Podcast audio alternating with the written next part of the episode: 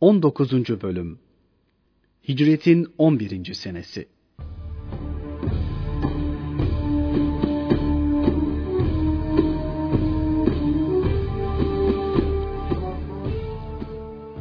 Üsame Ordusu Hicretin 11. senesi Sefer ayının 26.sı pazartesi günüydü.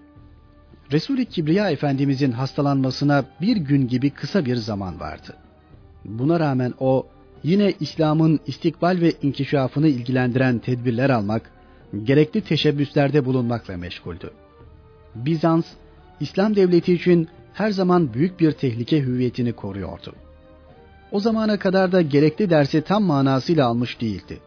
Bu sebeple Peygamber Efendimiz o tarafa büyük ehemmiyet veriyordu. Pazartesi günü ashab-ı kirama sefer için hazırlanmalarını emretti. Hedef belliydi. Bizanslılarla yani Rumlarla muharebe. Emri duyan Müslümanlar evlerine dağılıp süratle hazırlığa başladılar. Ertesi gün yani salı günü Resul-i Kibriya Efendimiz Üsame bin Zeyd Hazretlerini huzuruna çağırdı. Ona şu emri verdi. Seni hazırlanan ordu üzerine komutan tayin ediyorum. Süratle harekete geç babanı şehit edenler üzerine yürü. Allah sana zafer ihsan ederse orada fazla durma, geri dön. Bu emri verişinden bir gün sonra aniden hastalandı. Fakat cihat için yola çıkacak ordunun hazırlığından vazgeçmedi. Bir gün sonra yani perşembe günü hasta olduğu halde bizzat kendi eliyle sancağı Hazreti Üsame'ye verdi. Ey Üsame! Allah yolunda Allah'ın ismiyle muharebeye çık. Allah'ı inkar edenlerle çarpış buyurdu. Sonra Müslümanlara hitaben ahde vefasızlık etmeyiniz. Küçük çocukları ve kadınları öldürmeyiniz. Düşmanla karşılaşmayı arzu etmeyiniz.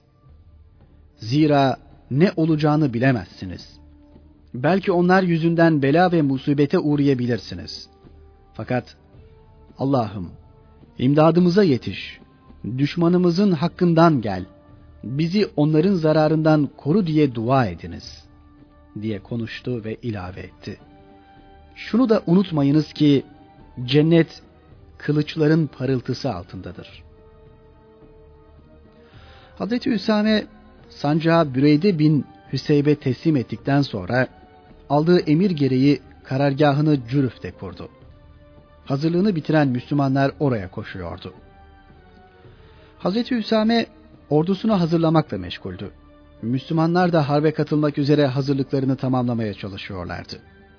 İslam ordusunda Hazreti Ebu Bekir, Hazreti Ömer, Hazreti Osman, Hazreti Sa'd bin Ebi Vakkas, Übeyde bin Cerrah gibi ashab-ı kiramın ileri gelenlerinden birçok kimse vardı.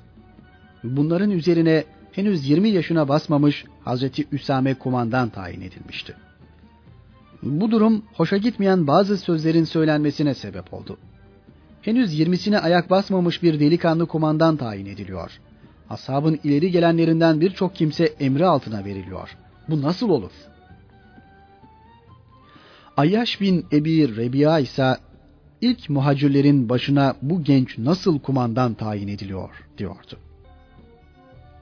Sanki bir anda Hazreti Üsame'nin Resul-i Kibriya Efendimiz tarafından tayin edildiği unutulu vermiş gibi bir sürü söz ve dedikodu.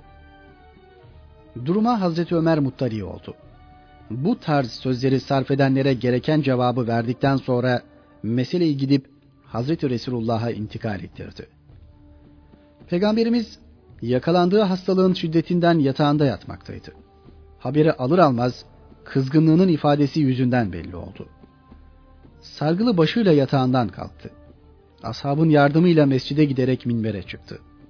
Allah'a hamd ve senada bulunduktan sonra Ey insanlar! Üsame'yi kumandan tayin ettiğim için bazılarınızın ileri geri konuştuğunu duydum, dedi. Sonra konuşmasına şöyle devam etti. Benim Üsame'yi kumandan tayin etmeme itiraz ediyor gibisiniz. Daha önce Üsame'nin babasını kumandan tayin ettiğim zaman da aynı şeyi yapmıştınız. Vallahi nasıl babası kumandanlığa layık olduğunu göstermişse, Üsame de babasından sonra kumandanlığa layık bir kimsedir. Babası nasıl en sevdiğim biriydi Üsame de en sevdiğim kimseler arasında biridir. O da, babası da her türlü hayrı işleyebilecek yaratılışa sahip kimselerdir. Onlardan hayırlı işler bekleyiniz. Muhakkak ki Üsame sizin hayırlı olanlarınızdandır ve bu işe ehliyetli birisidir. Bu hitabesinden sonra minberden inip hane-i saadetine girdi. İslam ordusuna katılacak Müslümanlar birer ikişer gelip kendisiyle vedalaştılar. Efendimiz onlara Üsame'yi gönderme işini geri bırakmayınız diyordu. Hatta bir ara dadısı ve Hazreti Üsame'nin annesi Hazreti Ümmü Eymen hane-i saadete gelip Ya Resulullah Üsame'yi bir süre karargahında bıraksan olmaz mı? deyince Efendimiz aynı sözlerini tekrarladı. Üsame'yi gönderme işini ihmal etmeyiniz. Onu gönderiniz. Bu kesin emir üzerine Müslümanlar karargaha gittiler. Fahri Alem Efendimizin bu fani dünyayı terk edeceği an gün ve gün, saat ve saat yaklaşıyordu. Bir gece yarısı ansızın hane-i saadetinden çıktı. Hazreti Ayşe validemiz, Ya Resulullah nereye gidiyorsunuz diye sordu. resul Ekrem, Baki mezarlığında metfun bulunan ehlim için istiğfar etmek üzere emir aldım. Oraya gidiyorum diye cevap verdi. Yanında azatlı kölelerinden Ebu Rafi ve Ebu Müveyyip vardı. Baki mezarlığında kabiller arasında uzun müddet durarak dua ve istiğfarda bulundu. Sonra Ebu Müveyhibe yanında ebedi aleme gideceğini, sonra Ebu Müveyhibe dönerek yakında ebedi aleme gideceğini, baki hakikinin cemaliyle müşerref olacağınız şöylece ifade buyurdu. Ey Ebu Müveyhib! Dünya hazinelerinin anahtarları ile ahiret nimetlerini seçme hususunda serbest bırakıldım. Ben de ahiret nimetlerini tercih ettim. Bu sözleri duyan Ebu Müveyhib'in birden nutku tutuldu. Yalnız gözü değil, bütün duyguları, ruhu, kalbi bir anda ağlamaya başladı. Bu manalı ziyaretten sonra Resul-i Kibriya hane-i saadetine geri döndü. Uhud şehitleri için de dua ve istiğfarda bulunması Efendimiz'e emredilmişti. Bu sebeple bir gün Uhud'a gitti. Orada şehit olan en güzide sahabileri için uzun uzun dua etti. Oradan döner denmez Mescid-i Saadet'e vardı. Minbere çıktı. Müslümanlara hitaben ben sizin Kevser havuzuna ilk kavuşmanız ve sizi ilk karşılayanınız olacağım buyurduktan sonra sözlerine şöyle devam etti. Ben sizin hakkınızda benden sonra müşrikliğe dönersiniz diye korkmuyorum. Fakat ben sizin hakkınızda dünyaya kapılır, onun için birbirinizi kıskanır, birbirinizi öldürürsünüz ve bunun neticesi olarak sizden öncekilerin yok olup gittikleri gibi siz de yok olup gidersiniz diye korkuyorum. Resul Ekrem Efendimiz adetleri gereği Hazreti Meymune'nin evinde bulunuyorlardı. Hasta olmasına rağmen ailelerinin hakkına son derece riayet ediyor. Burada Efendimizin ateşi birden yükseliyordu. Davet ettiği bütün hanımları etrafında mahzun ve kederli duruyorlardı. Yarın hanginizin evine gideyim diye sordu. Bu sualini birkaç kere tekrarladı. Hiçbir hanımından cevap gelmedi. Bu soruyu sormasındaki maksadı hastalık günlerini Hazreti Ayşe validemizin evinde geçirmeyi arzu etmiş olmasındandı. Peygamber Efendimizin bu arzusunu Ezvacı Tahirat ferasetleriyle anlamada gecikmediler. İttifakla Hazreti Ayşe validemizin evinde kalmasını uygun gördüler. Bunun üzerine Peygamber Efendimiz Hazreti Meymune'nin evinden çıkarak bir eli Hazreti Ali'nin, diğer eli Hazreti Abbas'ın omuzunda onların yardımıyla Hazreti Ayşe validemizin evine geldi. Hazreti Ayşe validemiz Efendimizin hastalığı esnasındaki bir hatırasını şöyle anlatır.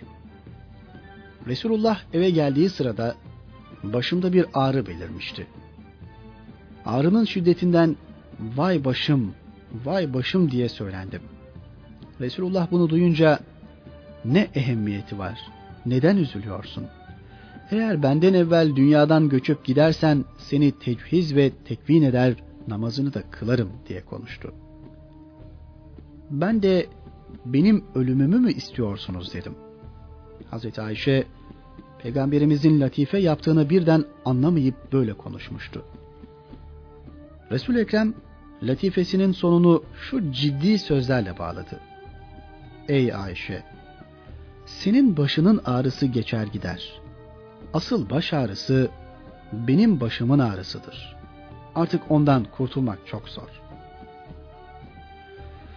Her yerde her zaman Allah ve Resulüne sadakatinin zirvesinde bulunan Sıddık Ekber, Resul-i Ekrem'in huzuruna çıkarak kendisine hizmet etmekten şeref duyacağını şöylece dile getirdi. Ya Resulullah, müsaade buyurursanız hastalığınızda size hizmet etmek isterim. Resul Ekrem Sıddık Ekber'in arzusuna müsaade etmedi ama cevabı gönlünü fethediciydi. Ya Eba Bekir, bu niyetinle bile yapacağın hizmetin sevap ve mükafatına şimdiden nail oldun.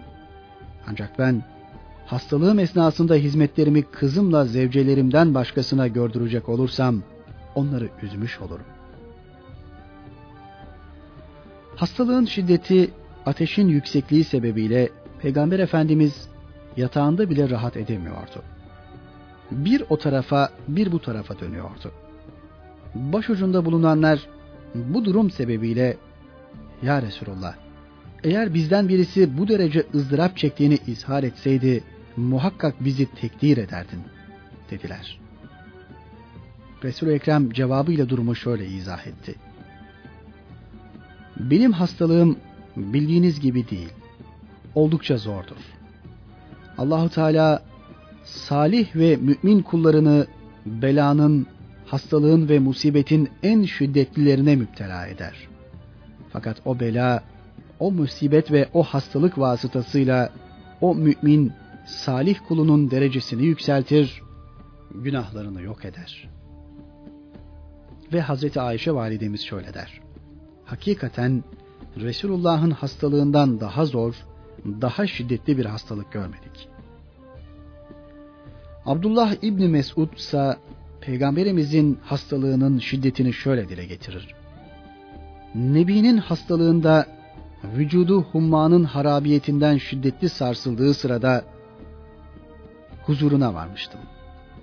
Ya Resulullah, humma hararetinden çok ızdırap çekiyorsunuz.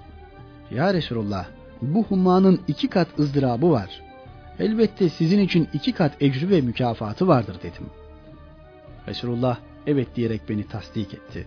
Sonra da şöyle buyurdu.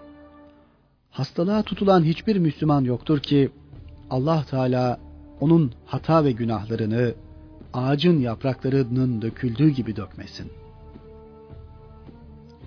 Hastalığı sırasında Resul-i Ekrem'in ziyaretine giden Bişr bin Bera'nın annesi Ümmü Bişr de gördüklerini şöyle anlatır.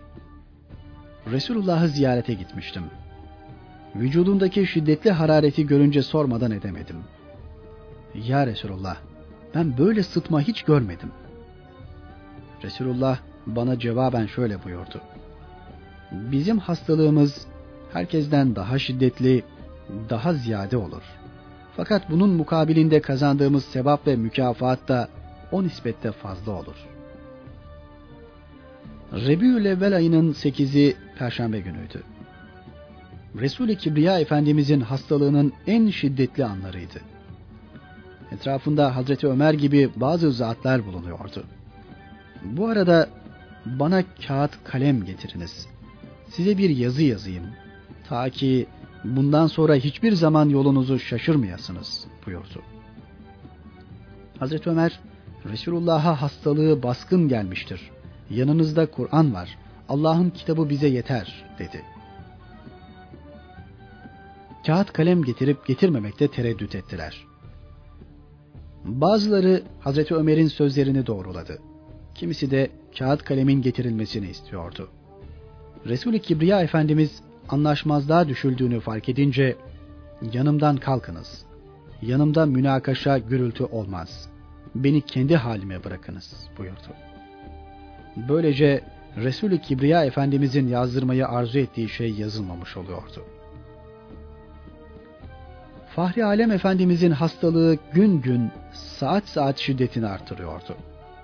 Bir ara soğuk su getirilmesini emretti. Getirilen suyu mübarek vücutlarına döktürdü. Bundan sonra biraz hafifleyip rahatlık hissetti. Bunun farkına varır varmaz Hazreti Ali ve Fazl bin Abbas Hazretlerine dayanarak hane-i saadetinden Mescid-i Şerif'e gitti. Minbere çıkıp oturdu. Ashab-ı kirama şu hitabede bulundu. Ey insanlar! Duydum ki vefat edeceğimi düşünüp telaş ediyormuşsunuz. Hangi peygamber ümmeti içinde ebedi kaldı ki ben de kalayım? Bilesiniz ki ben yakında Rabbime kavuşacağım. Ona siz de kavuşacaksınız. Ey ensar! İlk muhacirlere iyilik etmenizi size tavsiye ederim. Ey muhacirler! Size de ensara iyilikte bulunmanızı tavsiye ederim. Onlar size yardımda bulundular. Sizi memleketlerine getirdiler. Sizi evlerinde ağırladılar, barındırdılar. Geçimde sıkıntı içinde oldukları halde sizi kendilerine tercih ettiler. Her kim onların üzerine hakim durumuna geçerse onlara iyilikte bulunsun. Ey insanlar! Her şey Cenab-ı Hakk'ın ezeli iradesi dairesinde cereyan eder. Allah Teala'nın kaza ve kaderine galebe etmek sevdasına kapılmayınız. Çünkü mağlup olursunuz. Cenab-ı Hakk'a hile yapmaya kalkışmayınız. Zira zarar ve ziyana siz uğrarsınız. Ben size şefkatli ve merhametliyim.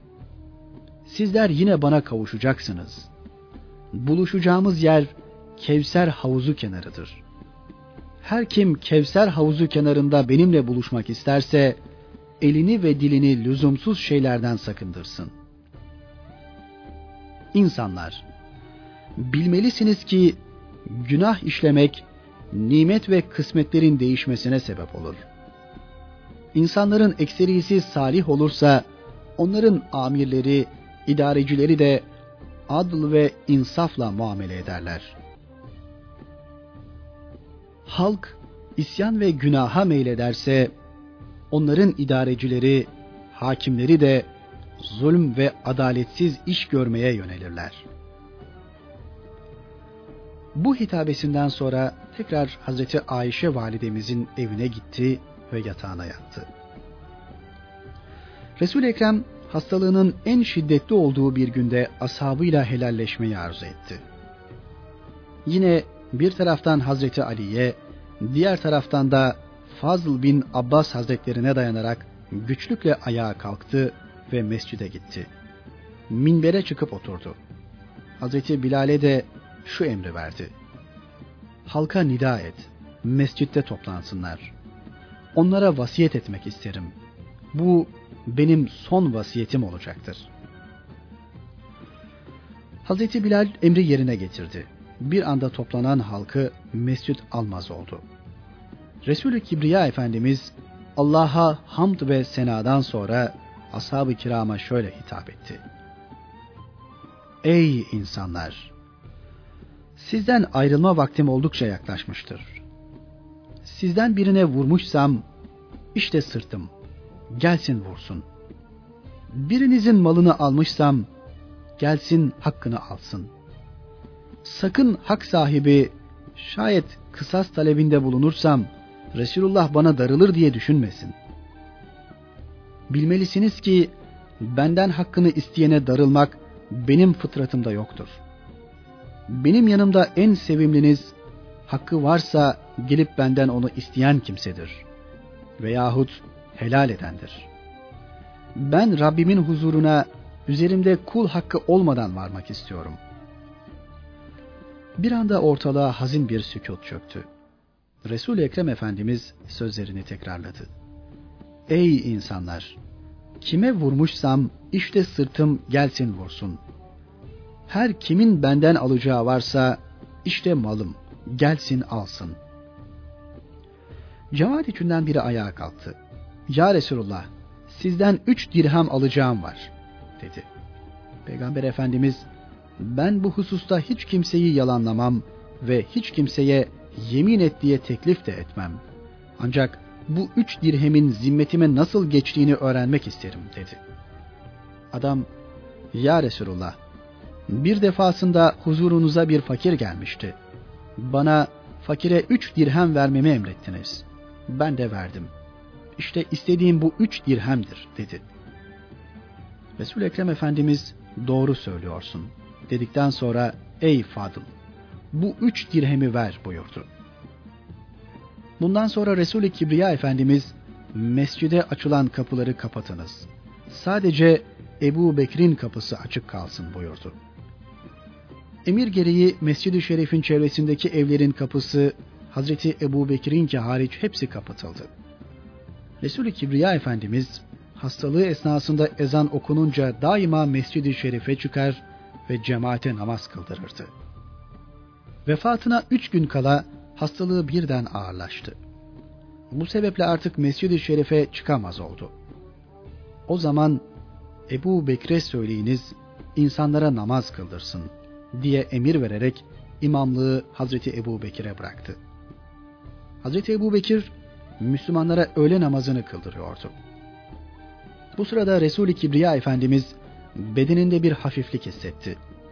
Hazreti Abbas'la Hazreti Ali'nin yardımıyla yavaş yavaş Mescid-i Şerif'e çıktı. Hazreti Ebu Bekir, Fahri Alem Efendimizin gelmekte olduğunu anlayınca geri çekilmek istedi. Efendimiz yerinde durması için işaret etti. Sonra Hazreti Ebu Bekir'in yanına oturtulmasını emir buyurdu. Hazreti Ebu Bekir'in sol tarafına götürüp oturttular. Hazreti Ebu Bekir ayakta oturmuş olan Efendimiz'e tabi oldu. Resulü Kibriya Efendimizin Mescid-i Şerif'te Müslümanlara kıldırdığı son namaz budur.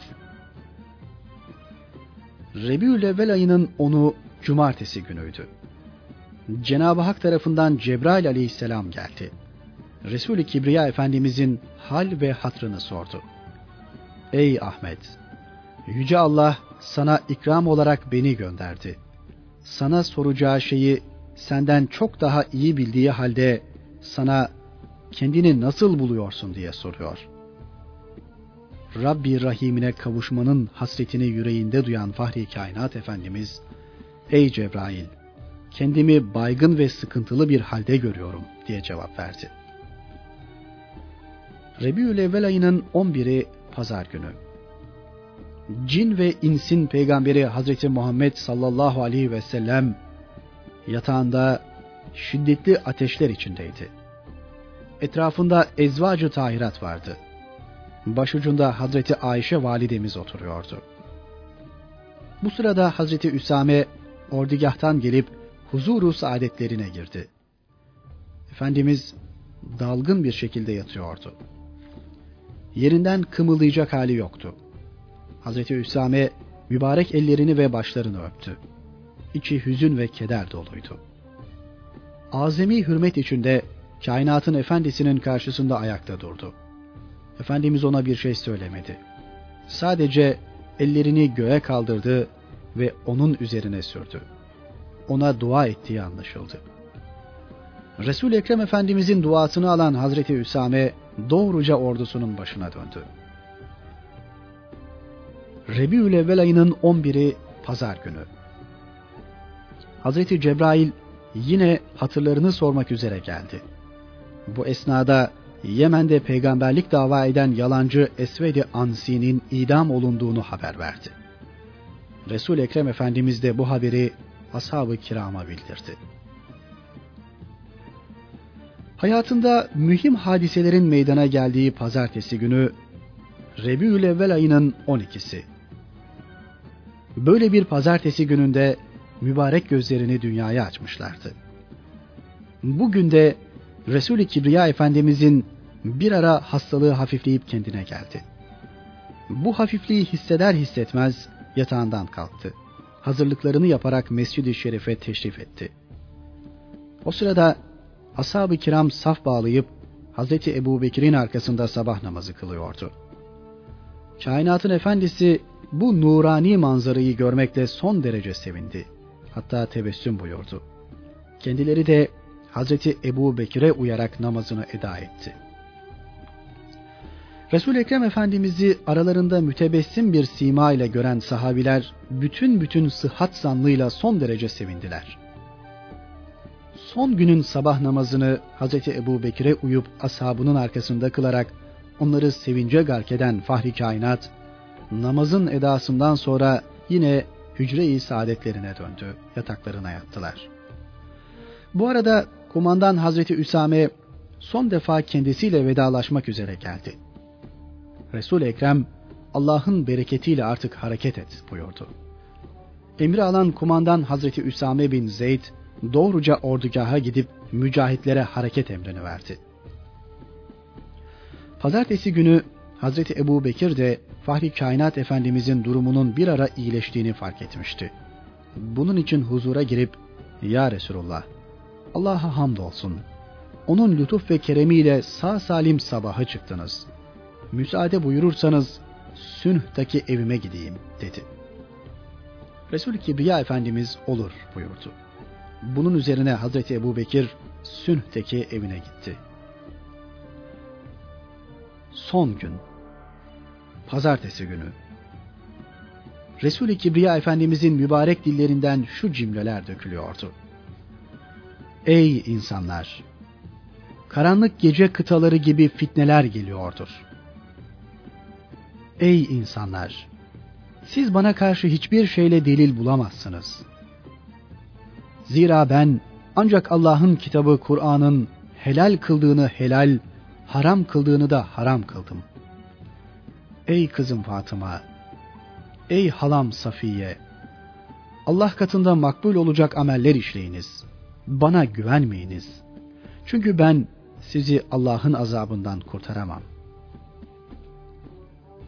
Hz. Fatıma, resul Ekrem'in hayatta kalmış olan biricik kızıydı. Kainatın efendisinin evlat sevgisini kendisiyle tatmin ettiği tek evladı. Hz. Fatıma Zehra, güzel ahlakta, yürüyüşte, oturuşta, kalkışta, Peygamber Efendimiz'e en çok benzeyen evladıydı. Resul-i Ekrem hastalığının son gününde bir ara biricik kızı, güzel ahlak ve zarafet timsali Hazreti Fatıma'yı yanına çağırdı. Hazreti Fatıma gelince onu sol tarafına oturttu. Ona gizlice bir şey söyledi. Hazreti Fatıma'yı birden bir hüzün ve keder havası kapladı. Arkasından gözyaşları boşanmaya başladı. Peygamber Efendimiz sonra yine bu güzide kızına gizlice bir şey daha söyledi. Bu sefer biraz evvel gözyaşı döken Hazreti Fatıma birden gülümseyip sevinmeye başladı. O sırada orada bulunan Hazreti Ayşe daha sonra bunun sebebini sorunca Hazreti Fatıma şu cevabı verdi.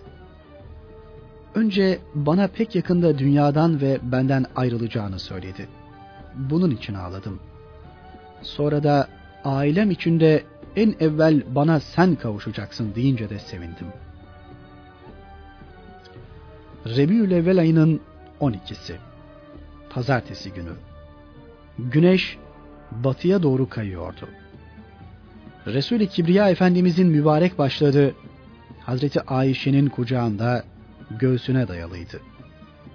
Artık nefes alıp vermekte güçlük çekiyordu. Dili Allah'ı zikretmekle meşguldü. Allah'ım beni Refiki Ala'ya ulaştır duasını tekrarlıyordu. Bu esnada bile ümmetime irşatta bulunmaktan geri durmuyordu. Ellerinizdeki kölelerinize iyi davranınız. Namaza dikkat ve devam ediniz diyordu. Bu hazin manzara orada bulunan Hazreti Fatıma'nın yüreğini adeta dağılıyordu.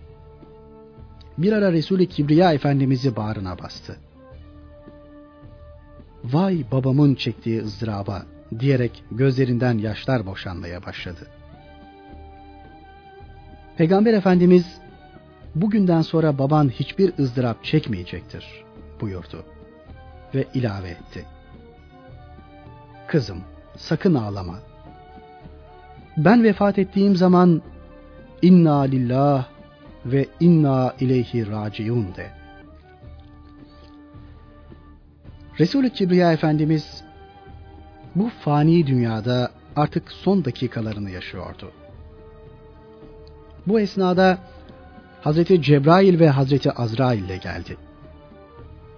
Resul-i Kibriya Efendimizin hal ve hatrını sordu.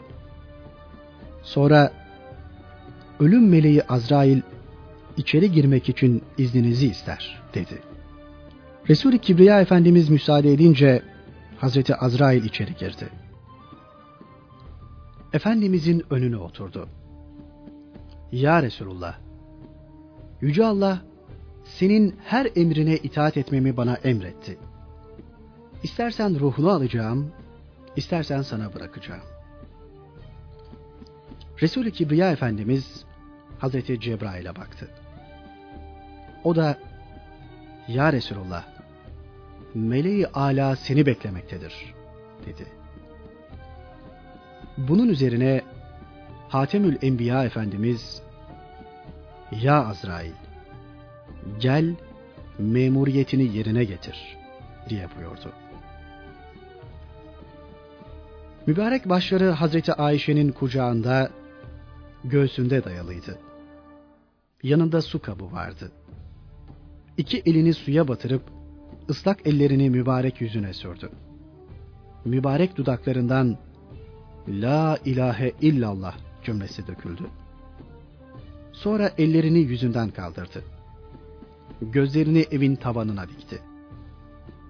Allah'ım, Refiki Ala cümlesini tekrarlıya tekrarlıya 63 yaşındayken mübarek ruhu Refiki Ala'ya yükseldi.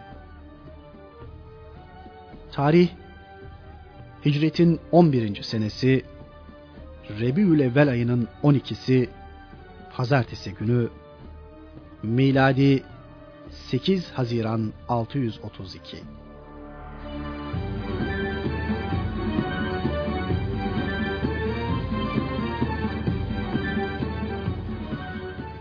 Hatemül Enbiya Efendimizin pak ruhları artık alayı en yüksek makama yükselmişti. Ezvacı tahirat üzerine bir örtü örtüler ve feryada başladılar. O sırada annesi tarafından Hazreti Resulullah'ın son anlarını yaşadığını haber alan Hazreti Üsame hareket etmeyip ordusuyla Mescid-i Şerif'e gelmişti. Hane-i Saadet'te feryat ve figanın yükseldiğini duyan ashab kalplerinden vurulmuşa döndüler. Sanki gök kubbe bir anda başlarına yıkılmış gibiydi. Herkesin nutku tutulmuş, gözler damla damla keder ve hüzün akıtıyordu. Hazreti Ömer cesaret ve adalet timsali Hazreti Ömer bile kendini bu dehşetli anın tesirinden kurtaramadı. Hatta herkesten daha çok dehşete kapılarak şöyle bağırdı. Resulullah ölmemiştir ve sağdır. Ona sadece Hazreti Musa'ya arız olan sarika gibi bir sarika arız olmuştur. Kim Muhammed öldü derse onu kılıcımla iki parça ederim. Hazreti Ebu Bekir o sırada Sünh mahallesindeki evinde bulunuyordu. Yürekleri dağlayan haberi kendisine ulaştırdılar. Gönlünün bir parçasının adeta koptuğunu fark eden Hazreti Ebu Bekir, süratle hane-i saadete geldi. Dehşet ve hayret içinde Fahri kainatın mübarek yüzlerini örten örtüyü kaldırdı. Yüzü tecessüm etmiş bir nur idi. Eğildi, tazim ve hürmetle pak ve nurlu alınlarından üç kere öptü. Akan gözyaşları arasında dilinden dökülen kelimeler şunlar oldu. Ölümün de hayatın gibi temiz ve latif ya Resulallah. Sonra da Ehli Beyt'e teselli verdi. Hz. Ebu Bekir hane-i saadetten çıktıktan sonra Mescid-i Şerif'e vardı. Hz. Ömer'in Resulullah vefat etmedi sözlerini duymuştu. Bunun üzerine şöyle konuştu. Kim ki Muhammed'e tapıyorsa bilsin ki Muhammed ölmüştür. Kim ki Allah'a ibadet ve kulluk ediyorsa bilsin ki Allah haydır, ölümsüzdür. Sonra da şu ayeti kerimeyi okudu. Muhammed ancak bir peygamberdir. Ondan önce birçok peygamber gelip geçmiştir. Şimdi o ölür veya öldürülürse siz ardınıza dönüverecek misiniz? Dininizden dönecek veya savaştan kaçacak mısınız? Kim ardına dönerse elbette Allah'a hiçbir şeyle zarar verecek değildir. Fakat şükredip sabredenlere Allah muhakkak mükafat verecektir.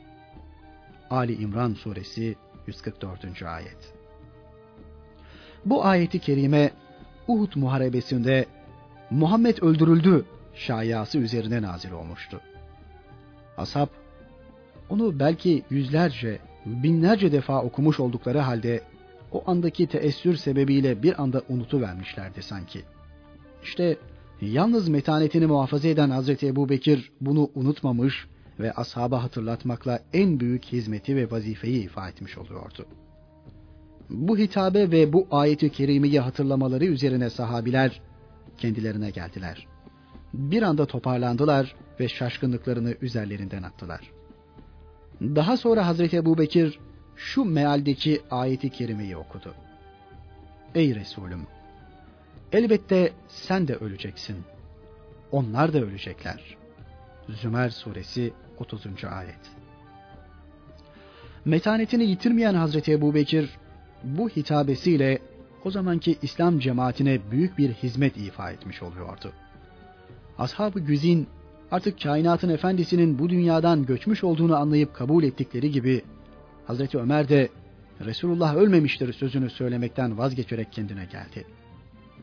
Evet, Medine Medine olalı beri kainatın efendisinin kendisine teşrifiyle duyduğu sevinç kadar hiçbir sevinç duymamıştı. Şimdi ise aynı Medine en büyük hüzün ve keder anını yaşıyordu. Adeta semalarını hüzün ve kederden bir kara bulut kaplamıştı. Resul-i Kibriya Efendimizin vefatıyla Medine mateme bürünmüştü. Gözlerden gözyaşı, gönüllerden tahassür, keder ve elem akıyordu. Ancak bununla hiçbir iş hallolmazdı. Müslümanların işlerini görecek, İslam'ın hükümlerini tatbik edecek, resul Ekrem Efendimiz'e halife olacak bir devlet başkanının seçilmesi gerekiyordu. Bunun için derhal teşebbüse geçildi.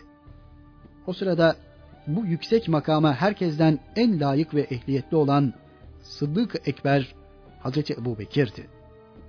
Zira ashab-ı kiramın en yüksek tabakası, en evvel Mekke'de iman eden seçkin sahabilerdi. Onların da en eftali Hazreti Ebu Bekir'di. Gerçi Hazreti Abbas ve Hazreti Ali akrabalık cihetiyle herkesten ziyade Resul-i Ekrem Efendimiz'e yakındılar. Fakat Nebi-i Muhterem Efendimiz yarı garı olan Hazreti Ebu Bekir'i ashabının hepsinden üstün tutardı. Vefatını netice veren hastalığında da bunu göstermişti. Mescid-i Şerif'e açılan kapıların hepsini kapattırdığı halde Hazreti Ebu Bekir'inkini açık bıraktırmıştı. Ebediyet alemine göç etmesine üç gün kala imamlık vazifesini yine ona devretmiş İslam'ın temel şartlarının en mühimi olan namazda onu bütün Müslümanların önüne geçirmişti. Bu sebeple Hazreti Resulullah'tan sonra halifeliğe en layık oydu. Nitekim netice de öyle oldu. Resul Ekrem Efendimizin ebediyet alemine irtihal buyurdukları pazartesi günü öğleden sonra akşama kadar yapılan uzun konuşma, görüşme ve müzakerelerden sonra Hazreti Ebu Bekir, Hazreti Resulullah'ın halifesi seçildi ve ona biat edildi. Rebiül Evvel ayının 13'ü salı günüydü. Hazreti Ebu Bekir Mescid-i Nebevi'ye geldi. Minbere çıkıp oturdu. Henüz konuşmaya başlamadan önce Hazreti Ömer ayağa kalktı. Allah'a hamd ve şükürde bulunduktan sonra Müslümanlara hitaben Allah halifeliği sizin hayırlınız Resulullah'ın yar garı olan zata nasip etti. kalkınız ona biat ediniz dedi. Mescid-i Şerif'te bulunan Müslümanlar kalkıp Hazreti Ebu Bekir'e umumi biat yaptılar. Biat işi bitince Hazreti Ebu Bekir Allah'a hamd ve şükrettikten sonra şöyle konuştu.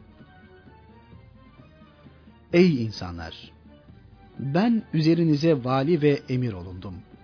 Halbuki sizin en hayırlınız değilim. Eğer iyilik edersem bana yardım ediniz. Fenalık yaparsam bana doğru yolu gösteriniz. Doğruluk emanettir. Yalancılık hıyanettir. İnşallah içinizdeki en zayıfınız kendisinin hakkını alıncaya kadar yanımda en güçlünüz olacaktır. İnşallah içinizde en güçlünüz de üzerine geçirdiği hakkı kendisinden alıncaya kadar benim yanımda en zayıfınız olacaktır. Ey insanlar! Allah yolunda cihadı terk etmeyin. Bilin ki cihadı terk eden kavim zelil olur. Ben Allah ve Resulüne itaat ettikçe siz de bana itaat ediniz. Ben Allah'a ve Resulüne asi olursam sizin de bana itaatiniz lazım gelmez. Kendim ve sizin için Allah'tan af ve mağfiret dilerim. Rebiül Evvel ayının 12'si pazartesi günü Müslümanlar öğleden sonra akşama kadar işlerini yürütecek bir halifenin seçimiyle meşgul olduklarından Peygamber Efendimizin yıkanması, tecihiz ve defni salı gününe kaldı. O gün Hz. Ebu Bekir'e Mescid-i Nebevi'de umumi biat yapıldıktan sonra bu işlere başlandı. Resul-i Kibriya Efendimizin hücre-i saadetlerinde yıkama işiyle meşgul olmak için Hazreti Ali, Hazreti Abbas, Fadıl bin Abbas, Kusem bin Abbas, Üsame bin Zeyd ve Peygamberimizin azatlısı Salih bulunuyordu. Bu arada Ensar-ı Kiram'da bu ulvi hizmette bulunmak istiyordu. Bu husustaki arzularını ishar ettiler. Onları temsilen de Hazreti Ali Evs bin Havli'yi içeri aldı. Yıkama işini Hazreti Ali yaptı. Zira Resulü Kibriya Efendimiz sağlığında ona vefat ettiğim zaman beni sen yıka diye vasiyet etmişlerdi. Eys bin Havli testiyle su taşıyor, Hazreti Abbas'la Üsame ve Şükran peygamberimizin üzerine su döküyorlardı. Hazreti Ali de eline sarmış olduğu bezle gömlek üzerinden ovuşturarak peygamberimizi yıkıyordu. Mübarek cesetleri son derece temizdi, mis gibi kokuyordu. Hücre-i saadetin içini o ana kadar görülmemiş güzel bir koku kaplamıştı. Peygamber Efendimiz de ölülerde görüle gelen şeylerden hiçbirinden eser yoktu. Hazreti Ali yıkarken anam babam sana feda olsun. Hayatında da vefatında da temizsin, güzelsin ya Resulullah diyordu. Yıkama işi bittikten sonra Hatemül Enbiya Efendimiz yine Hazreti Ali, Hazreti Abbas, Fadıl bin Abbas ve Şükran tarafından kefene sarıldı. Rebiül Evvel ayının 13'ü Salı günü öğleye doğru Resul-i Kibriya Efendimizin yıkama ve kefene sarılma işi tamamlandı. Hücre-i saadetinde serinin üzerine konuldu. Bundan sonra hane-i saadetinin kapısını açtılar. Önce erkekler, sonra kadınlar, daha sonra da çocuklar Fahri Alem Efendimiz'e karşı bu son vazifelerini huşu ve hüzün içinde ifa ettiler. Resul-i Ekrem'in nereye defnedileceği hususu görüşüldü. Bir kısmı Mekke'ye götürülmesini, diğer bir kısmı Medine'de ve Baki mezarlığına, bazıları ise mescidin içine defnedilmesini teklif etti. Fakat Hazreti Ebu Bekir, ben Resulullah'tan şu sözü işitmiştim ve hala unutmamışımdır. Cenab-ı Hak her peygamberin ruhunu o peygamberin defnolunmak istediği yerde kabzetti. Dolayısıyla Resulullah'ı istirahat döşeğinin bulunduğu yere defnetmeliyiz dedi. Bu teklif ashab-ı kiram tarafından da benimsendi. Böylece Resul-i Kibriya Efendimizin Hazreti Ayşe'nin evinde yattığı döşeğin altının kabir olarak kazılması kararlaştırıldı. Bundan sonra döşek kaldırılarak altı lah tarzında kazıldı. Resul-i Kibriya Efendimiz henüz defnedilmemişti. Bu sırada Hazreti Bilal hüzün ve hasret akıtan yanık sesiyle ezan okudu. Eşhedü enne Muhammeden Resulullah dediği zaman ashab-ı kiram hüngür hüngür ağlamaya başladı. Mescid-i Nebevi ağlama sesleriyle çalkalandı. Bu Hazreti Bilal'in son ezanı oldu. Resulü Kibriya Hazretleri defnedildikten sonra artık ezan okumadı. Çarşamba gecesinin geç vakitleriydi. Nihayet gönül ve gözyaşları arasında server-i kainatın mübarek naaşını kabrine tevdi ettiler. Bu büyük, eşsiz ve benzersiz hayatın safhalarını gücümüzün yettiği kadar anlatmaya çalışıp burada bitirirken duamız da şudur. Allah'ım bizi dünyada Resulünün sünnetinden ayırma. Ahirette ise şefaatinden mahrum kılma. Amin. Amin. Amin.